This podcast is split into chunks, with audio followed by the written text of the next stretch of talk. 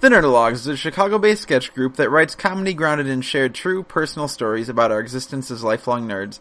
We started Your Stories to give everyone a chance to do what we do, share their own stories, and foster a more heartfelt, welcoming nerd community.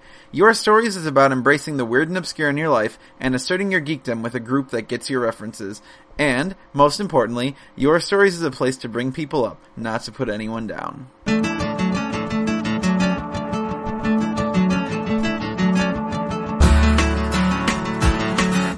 Hi everyone, my name is Eric Arno, and this is the last brand new The Nerdologues Presents Your Stories episode of 2013.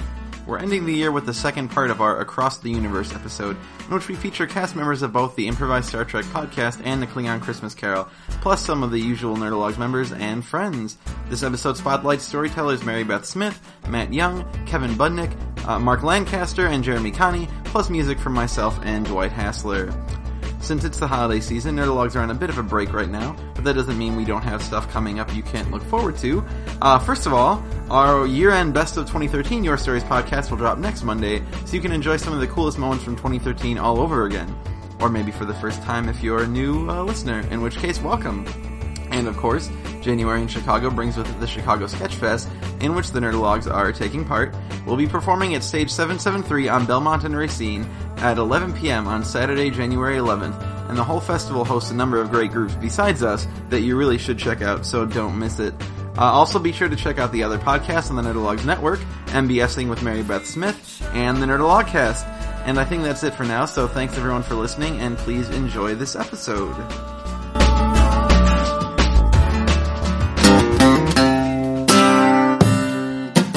Take my love, take my land, take me where I cannot stand.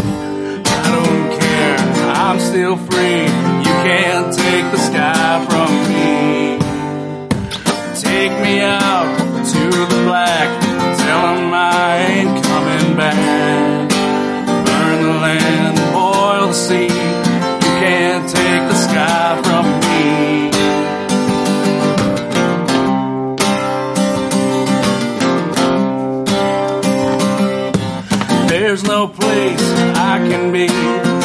I found serenity.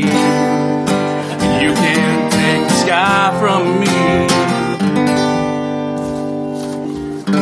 She packed my bags last night, pre-flight, That's a segue! zero hour, 9 a.m. And I'm gonna be high as a kite by then. Goes out to William Shatner, guys. I miss the earth so much. I miss my wife. It's lonely out in space. On such a timeless flight.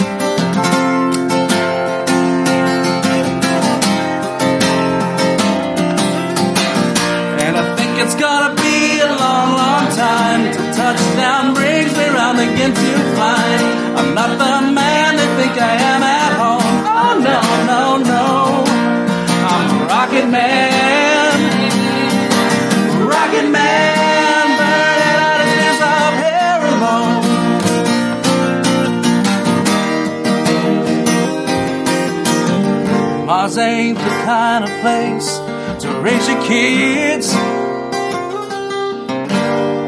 In fact, it's cold as hell. And there's no one there to raise them if you did.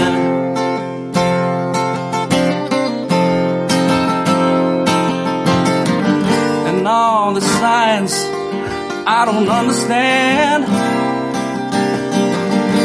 Just my job five days a week. No pocket man.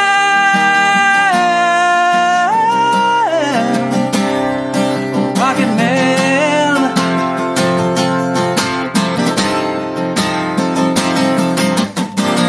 And I think it's gonna be a long, long time till touchdown brings me round again to find I'm not the man think I am at home. Oh no, no, no. I'm a rocket man. Rocket man, burning out his years of hair alone.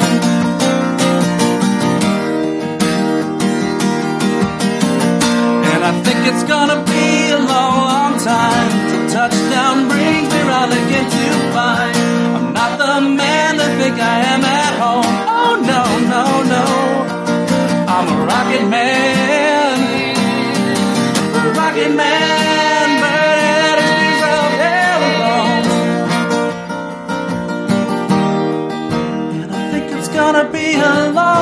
time.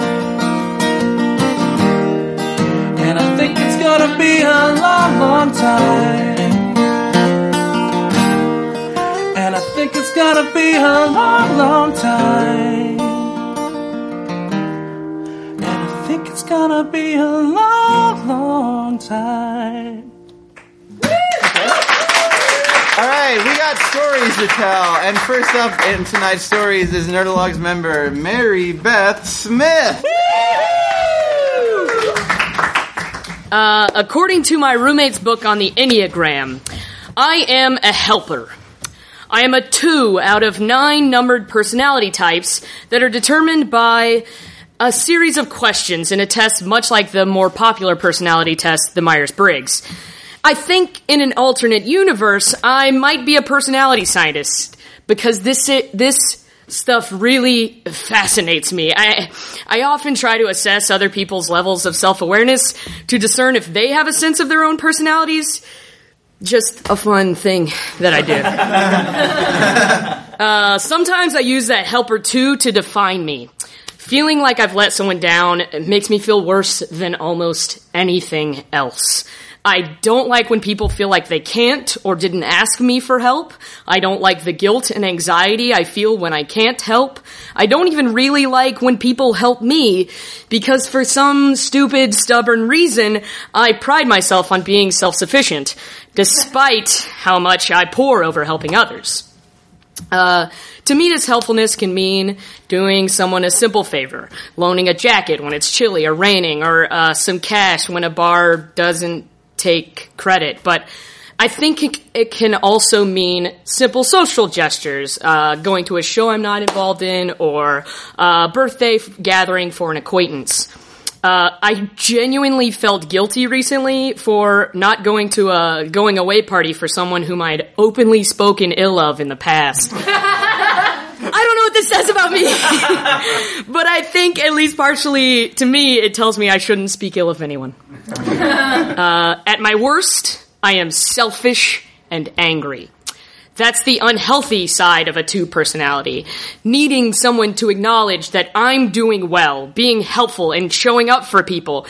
If you're listening and you think this number stuff all sounds like horseshit, uh, you may very well be right. But as a counter argument, or at least a higher level of justification for profiling yourself into one of these numbers, the book actually does an excellent job of outlining ways you can better yourself if you start to see the warning signs of being mentally, emotionally, and interpersonally unhealthy for each one of the numbers.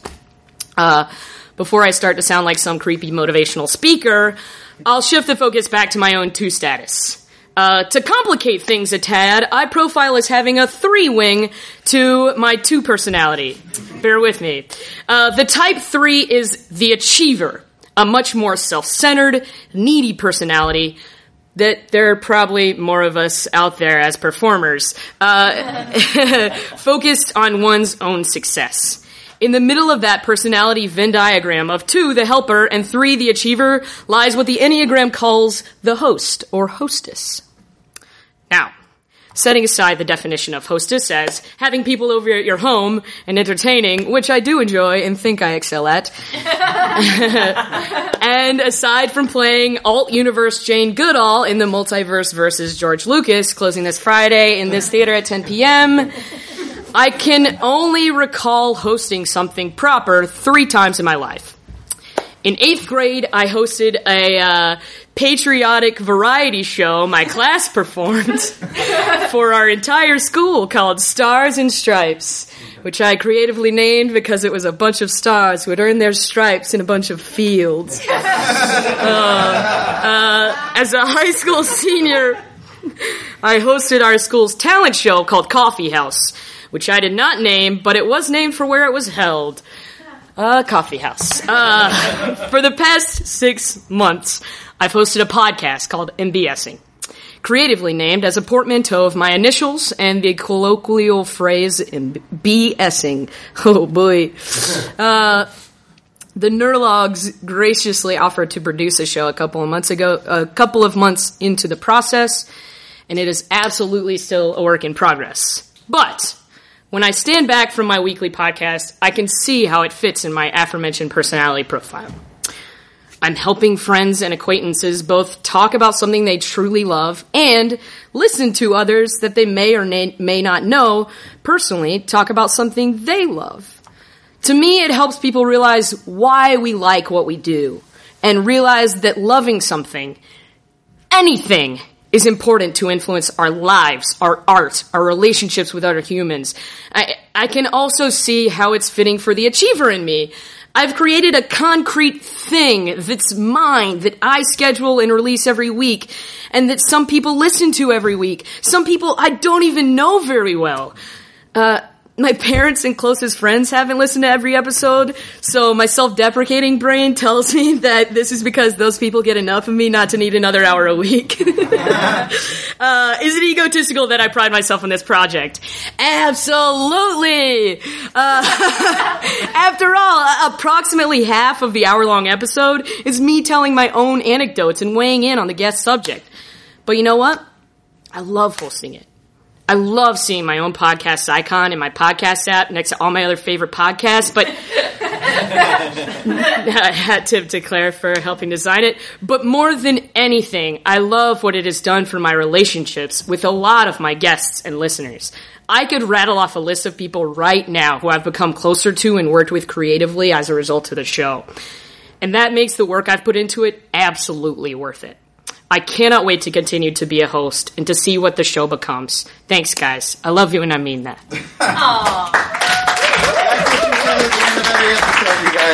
Mary Beth Smith. I, I was on Mary Beth's show. She's a really great hostess. Uh, I talked about Bruce Springsteen in case you don't get enough of me talking about it here.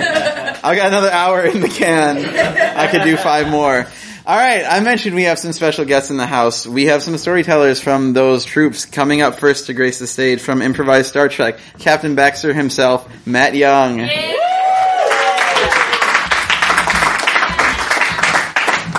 To get out my uh, low tech cheat sheet here. Uh, great.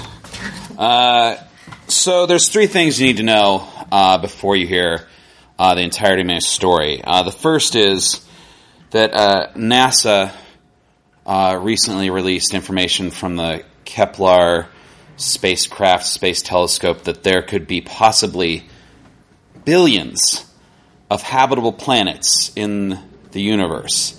Uh, that about one in five sun-like stars have a, uh, a habitable stone, uh, a habitable um, uh, zone. Thank you for I don't know what happened there. Habitable zone. Um, and and it's possible that there are way way more planets that could uh, contain life than we previously thought. Uh, the second thing is Star Trek related. Um, it's about the original series. In case you don't know this, I suspect most of you will here tonight. Uh, they sort of dumped this after the original series, but there were often many times when they would go to other planets where that was like an Earth-like planet where this one thing was different. like the Romans are still in control in the 20th century, dumb shit like that, and those planets just like uh, they never existed. Don't worry about that. Um, the third thing uh, is that uh, I am a narcissist. Uh, and I am uh, self-involved because I'm an actor and I'm a performer. Uh, so the way that these three things came together is when I heard this news about the other planets and thought about Star Trek, I was like, what am I doing on all those other planets? what are the all what are all the other versions of me doing? Oh, God, I really want to know. I'm so curious because I could probably a give them a ton of good advice.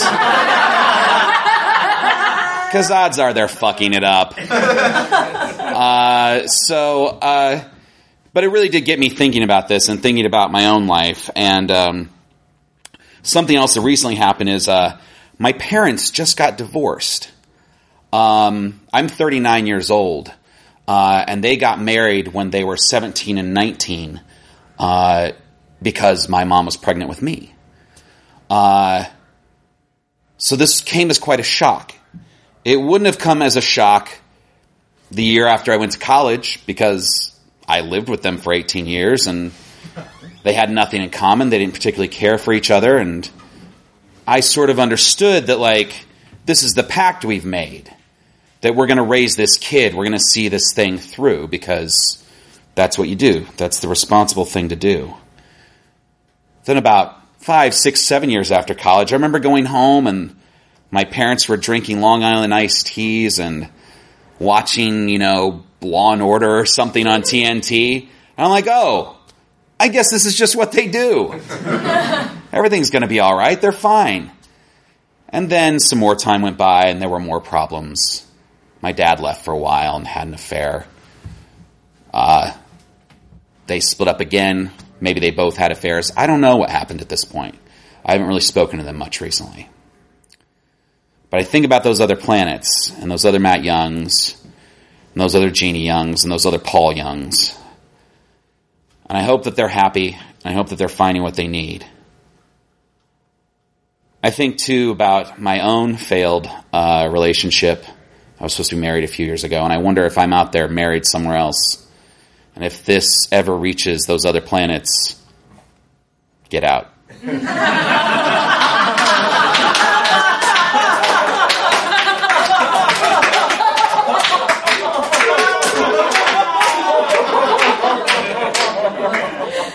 in May, whether you heard the news about Kepler or not, uh, this past May, uh, Kepler was actually lost. Uh, a small wheel inside of the spacecraft broke. And obviously, they can't reach it to fix it. Uh, so it's gone. But we have a lot of information from Kepler still to go through, and a lot of data analyze. Uh, and I guess so do I. Thanks. Thank you so much, Matt. Uh, in case you guys don't know, you can find Improvised Star Trek on iTunes. Just search Improvised Star Trek. And what's your website? ImprovStarTrek.com? Improvised. TheImprovisedStarTrek.com. Uh, also check out their Hit Shop music video, which is a Klingon version of Kiss Me. It's super great. All right, coming up next to the stage, we have Kevin Budnik, local comic book artist and great dude.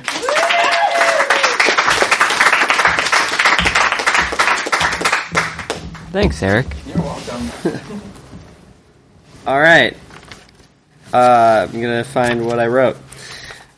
Okay. Um, so across the universe, uh, I a lot of kids lay in bed at night when they're young and they think about um, the moon. Then they look up and they think like one day maybe I could be an astronaut and maybe I could walk on the moon. Um, but me, I would never do that because space travel is terrifying. uh, yeah, uh, I'm not. I wasn't like most kids. Uh, you're you're hurtling through an icy, airless eternity at Mach speeds under extreme pressure. You have to eat freeze dried tang. You have to poop in your pants, and I bet that air pressure there doesn't really help the digestion. So pooping in your pants is probably not that big. Like it's just it's probably pretty awful. Um, and there's a million things that could go wrong. I've seen Apollo 13. Uh, I've seen Alien. Uh, I, I, know the basic premise of gravity. Uh, 2001: A Space Odyssey. Like all of those things could go wrong. Uh, I went to space camp once, and on the simulator where you do the shuttle thing, we burned up on the way uh, back to Earth, and so like uh, space travel is not for me because it's terrifying, uh, and because I would be devastated to be alone up in space, so far from the rest of the world. Uh, which is kind of ironic because if you know me, I'm a pretty big introvert. uh, and I have a lot of trouble dealing with what goes on inside my own head, uh, which is also I'm up here in front of an audience, like talking about my life. So what does that mean? Those two contradict each other. Uh, but I think ruminating on that idea, just like being out of my comfort zone. Um, so imagine one lonely little kid up on the moon, kind of like the Little Prince, only like way sadder.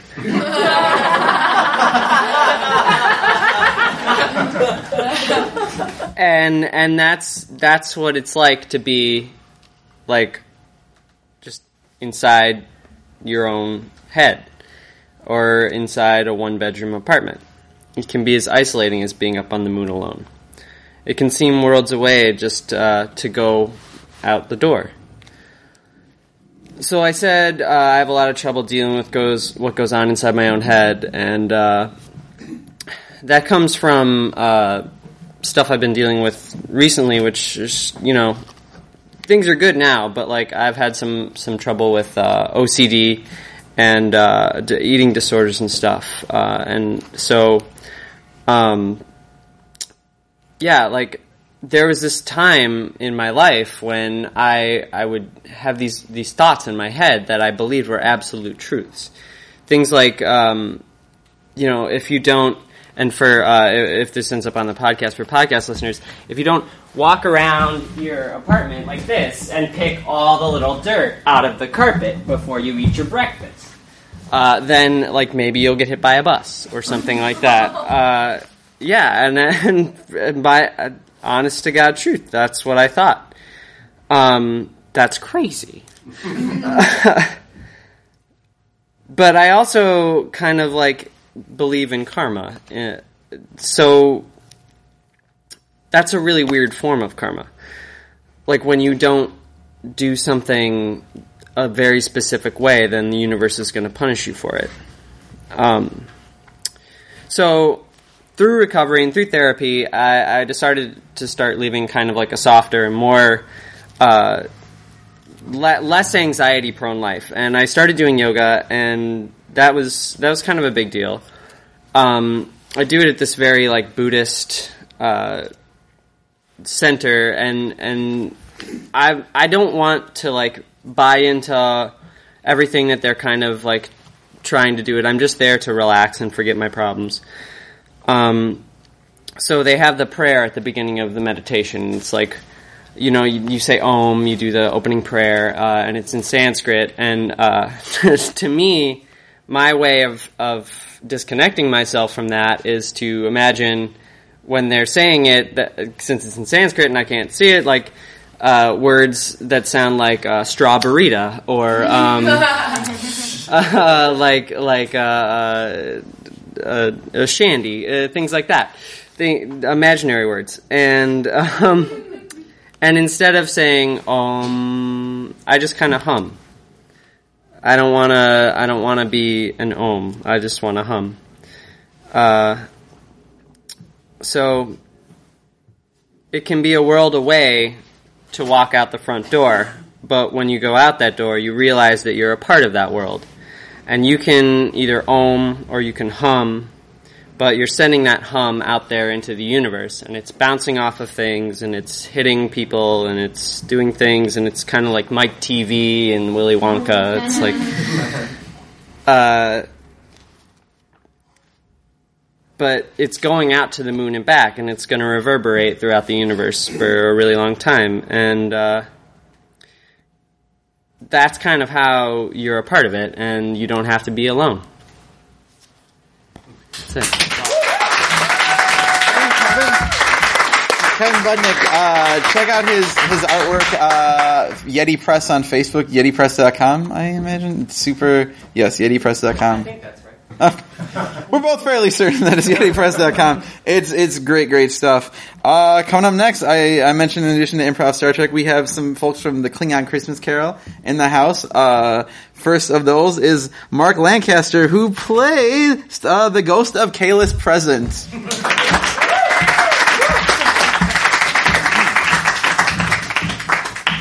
Exactly what in the nine hells ever made you think you were worthy to stand close enough to me to breathe the same air? Go back to your sweat smelling ass cave and rot so I can go back to pretending you don't exist.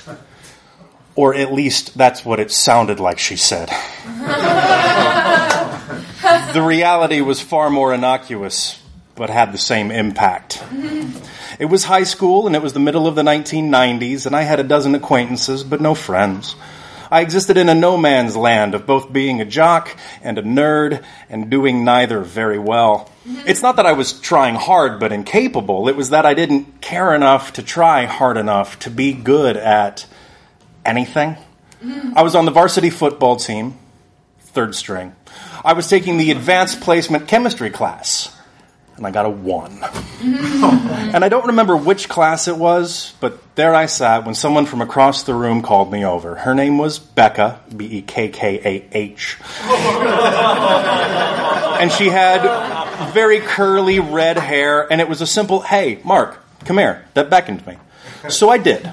Becca, whom I knew, introduced me to Bonnie, playing fair, B O N N I E, who had straight dark hair and bore the mystery of someone I didn't know, but I knew the company she kept.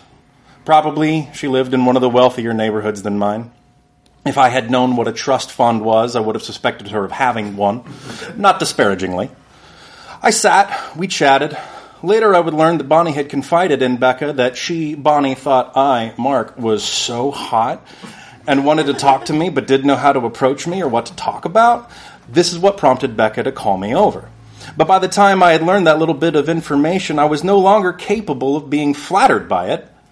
I'd been instead flattened by such a powerful rebuke that was totally unfair yet completely true, but made me question my whole worth as a human being. I no longer remembered exactly how I phrased it, but it came out that I watched Star Trek. And 47 seconds into an otherwise pleasant conversation, her smile dropped and she said to me simply, Oh, you watch Star Trek? Go away. As I walk of shamed myself across the classroom back to my own desk, I remember thinking, That's it? That's all it takes. I was stunned that the whole quality of my character was weighed, measured, and completely dismissed as unworthy because of something so trivial as a single TV show I like to watch. And it wouldn't be the last time. When I was 12, I got a next gen communicator pin that I still had when I was 19 and happened to be wearing when I was rear ended gently by another driver on a short stretch of road right by the local mall. We pulled over, expected the damage. There was none that I could see, so I declined to take her information because I didn't see the point. Then suddenly she asks me, What is that? And pointed to my chest. That clearly had nothing to do with the cars, so clearly she was starting a new topic. Slowly it dawned on me that she was continuing the conversation.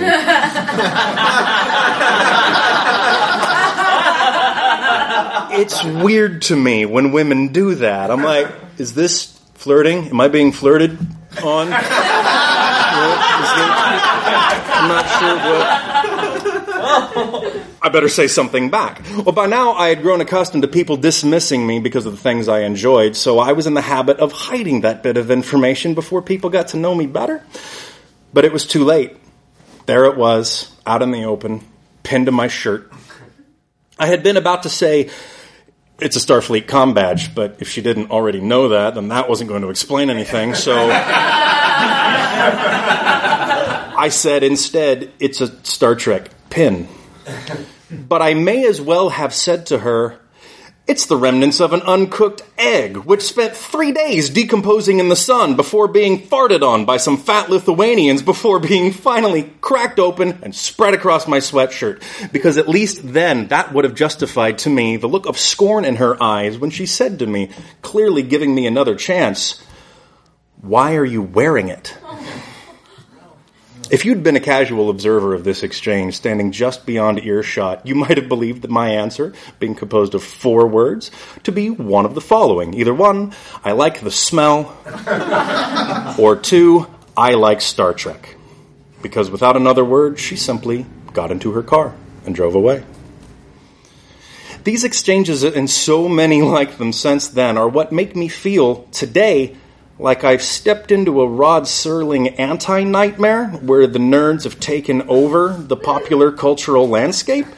It's like we were wizards from third edition before the balance issues got sorted out in 3.5, who lost all our hit points real easy at lower levels while the fighters and barbarians dominated the board. But now we're all epic level, and we found out that the cultural power balance has shifted in our favor. So we're safe and sound, secure in our towers, lobbing intellectual H bombs into every major movie theater near you that you couldn't possibly understand because we know you never even heard of Joseph Campbell, and your degree requirements only included like one physics class, and while you were crumbling like the ignorant low charisma score having meat shields we knew you to be. Meantime, the children of the people you used to scorn and or beat up for fun are bronies who not only have a safe community in which to share their love of a particular piece of pop culture, but they also have parents who have a first-hand understanding of what it's like to be mistreated for life choices that don't harm anybody. So thank you, Bonnie, and all the he Bonnies and she Bonnies that came after you, for you taught me to treat people better than you treated me, and elevated the quality of art that I am capable of producing and perpetuating.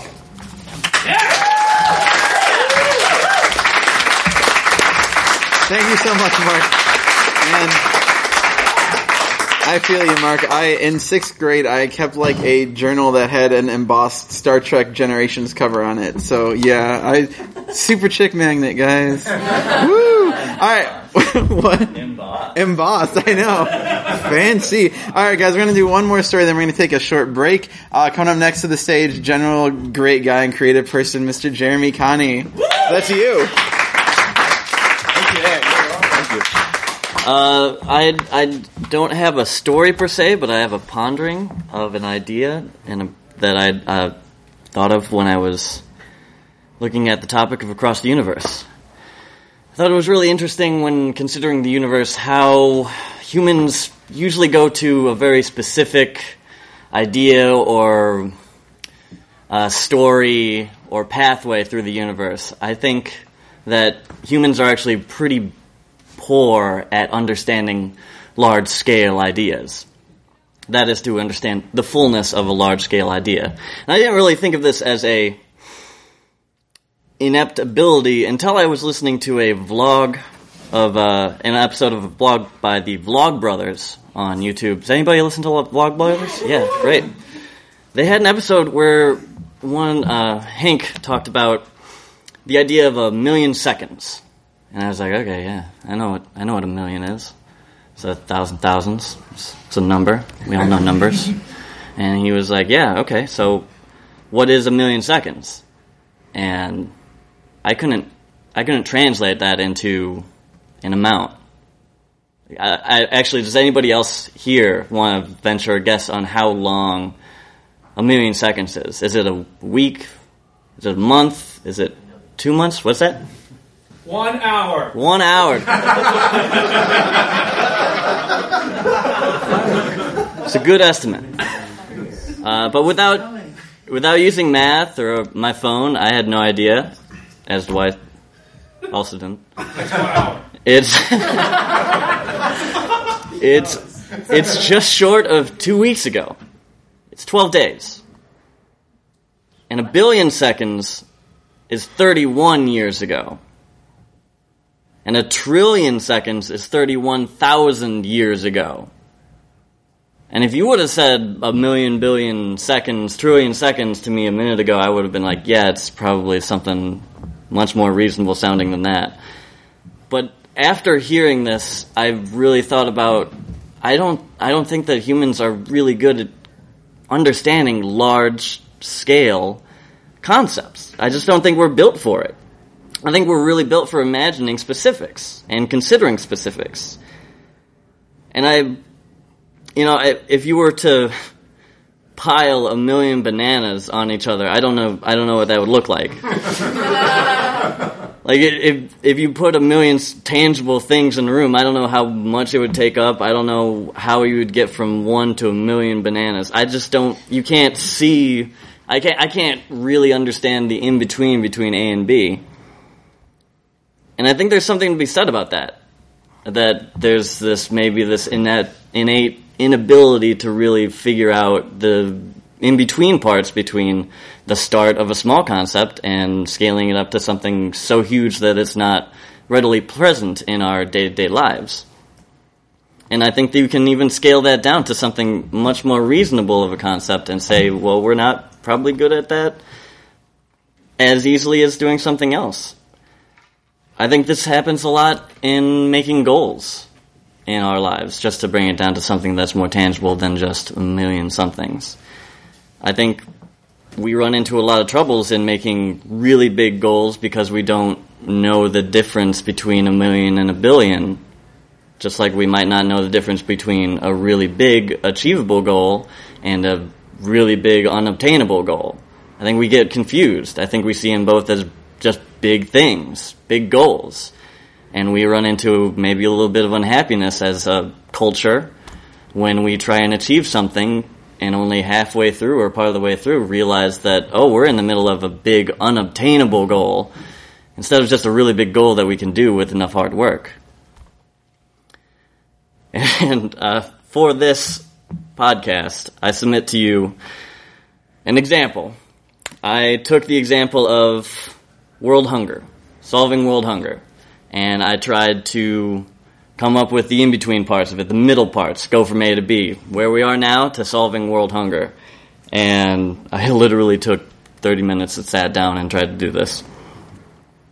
So, if everybody's fed in the world, uh, there'd likely be an organization in charge of assessing needs, each individual area of people, getting food to them, who needs what, how to get it to them. Countries would need to be okay with their resources being shifted around uh, to other people that are not them. Uh, by the way, this is a hypothetical situation, so these are just stating the needs, not the actual, not actually having it happen. so they would, you you would also have to have enough food produced. Ide- uh, ideally, you know, uh, there would have to be some sort of shift in political governance, probably a worldwide body like the UN, but much better organized and, and capable. You would have to gain consensus within that organization. Uh, I would guess you would do that by one player starting with a big plan and then getting people to glom onto that plan and join them. Sounds like that, you know, you could have that be the US in this example. Um, and you would have to have the political will to make that happen within the U.S. Uh, in, in, order to do that, you would have to form probably some sort of political action committee or a nonprofit that would be able to get enough political will to affect polit- politicians in office and shift the policy of U.S. within itself, and then push it to the UN. Uh, in order to get support in the U.S., you would have to get at least businesses on your side, raise money to influence politicians, and the, in order to do that, you have a strong enough case in order to convince businesses and politicians. And I don't know what that case would be, but you would have to research and come up with a strong enough argument in order to persuade a whole nation to move. Now, just spending 30 minutes in my own apartment on my couch in my pajamas doing this was really hard. Just coming up with a hypothetical situation. I stopped literally twice going, I, I don't, I don't know. I don't even know what could possibly do this. What could possibly solve world hunger? And that arguably was pretty stressful to come up with the middle steps for a really big problem. Now, I would wholly put the self put this example as a big unobtainable goal for myself. But I think this happens in a smaller scale for lots of people uh, in our society right now, just on for other things, for smaller goals that they don't necessarily take the time to spend and look at the in between, middle steps between A and B, and really assess whether or not something's an un- unobtainable big goal or a really big obtainable goal. Uh, so I submit to you also an example of a really big idea that I want to do, but I think is an obtainable goal for myself. I want to eventually uh, make furniture. I'd like to make a table or a rocking chair. and you know, I don't know how to do any of that right now. I took woodshop in high school, but I can't. I don't have the skills. I don't have the tools. But you know, I could say I could see a rocking chair and go, okay, well, those are you know pieces of wood that are shaped. Uh, so I'd need to get tools to shape them, buy the lumber to do it, uh, then learn the carpentry skills of shaping and cutting those pieces. I'd also have to fasten them together, so it's either glue or some sort of fasteners. Um, I'd also have to raise the money, save the money to get all the lumber and tools or access to tools. And, you know, those are the basic steps in between me not knowing how to build a rocking chair and building a rocking chair for myself. At no point in those goals do I see anything that's, you know, seriously a hard thing. So it's probably not impossible for me to do. And that's, it's an example, and those are two extreme examples, but I think everybody would benefit from spending time to think about the middle steps and whether or not a large goal is is able to be obtained for themselves. And if we all do that together over the course of millions of years, well, then we all might be humans might evolve to be better at assessing goals at the right get go in nature. Thank you, guys.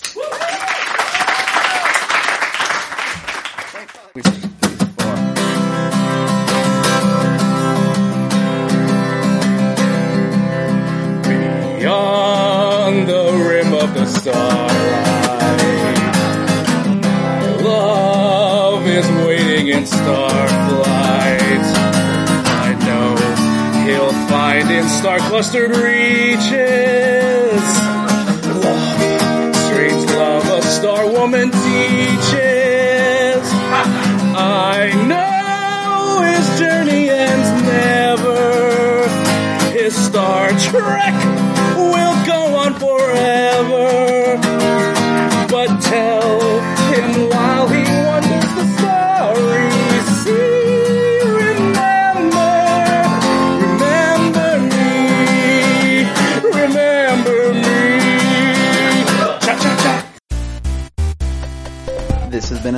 production. For more on the Nerdologues and our shows, please go to www.nerdologues.com.